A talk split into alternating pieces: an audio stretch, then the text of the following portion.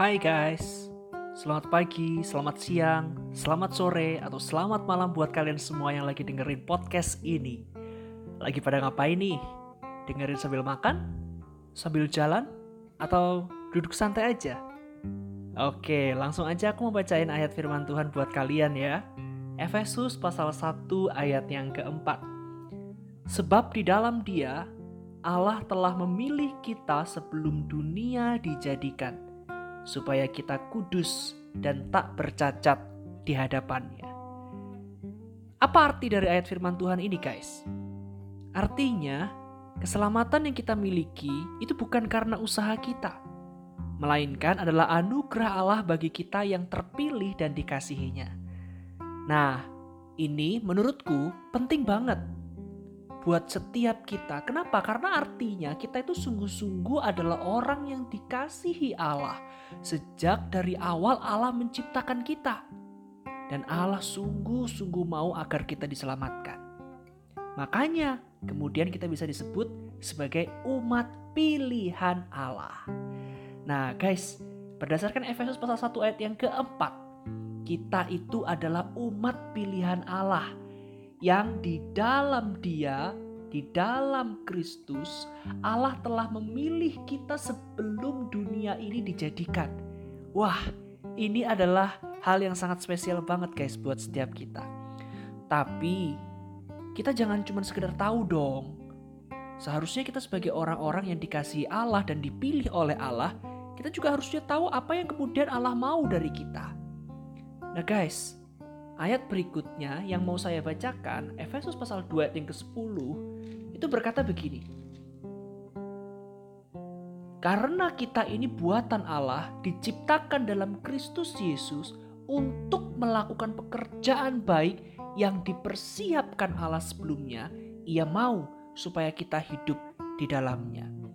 Jadi guys, berdasarkan ayat firman Tuhan ini, kita itu diciptakan oleh Allah di dalam Kristus Yesus untuk kemudian kita melakukan pekerjaan baik. Apa sih arti dari pekerjaan baik? Pekerjaan baik itu ya adalah semua hal yang Tuhan inginkan untuk kita lakukan. Yang baik, yang benar, yang mulia bagi hormat kemuliaan Tuhan. Nah guys, suatu kali ada kisah tentang seorang pesepak bola. Pesepak bola yang sangat terkenal dan sangat dikagumi banyak orang. Suatu kali dia pergi ke sebuah kampung yang kecil. Dia melihat ada seorang anak yang terlantar dan kemudian dia mengadopsi anak itu. Dia memberi dia skill bermain sepak bola supaya harapannya nanti bisa menjadi seorang pesepak bola yang besar. Eh, tapi ternyata si anak yang diadopsi ini ketika dia sudah bertumbuh besar, dan dia dikembalikan kepada orang tua aslinya, dia malah bermalas-malasan guys. Dia tidak lagi mau bermain bola karena selama ini dia sudah hidup nyaman bersama dengan pesepak bola yang mengadopsinya tadi. Nah, menurutmu ini sikap yang tepat gak? Tentu ini bukan sikap yang tepat dong. Sudah ditolong, bahkan diberi skill supaya dia bisa hidup dengan baik tetapi dia tidak menggunakan itu dengan baik. Dia malah bermalas-malasan, akhirnya dia tidak bisa menjadi seorang bintang sepak bola seperti yang diharapkan oleh orang yang pernah mengadopsinya. Nah guys, ini sebenarnya keadaan yang sama seperti kita sih. Kita tuh lupa bahwa kita adalah anak-anak Tuhan yang Tuhan sudah ciptakan untuk kita bisa dan ditebus untuk kita bisa melakukan perbuatan yang baik yang Tuhan mau dalam hidup kita. Jangan sia-siakanlah hidup kita.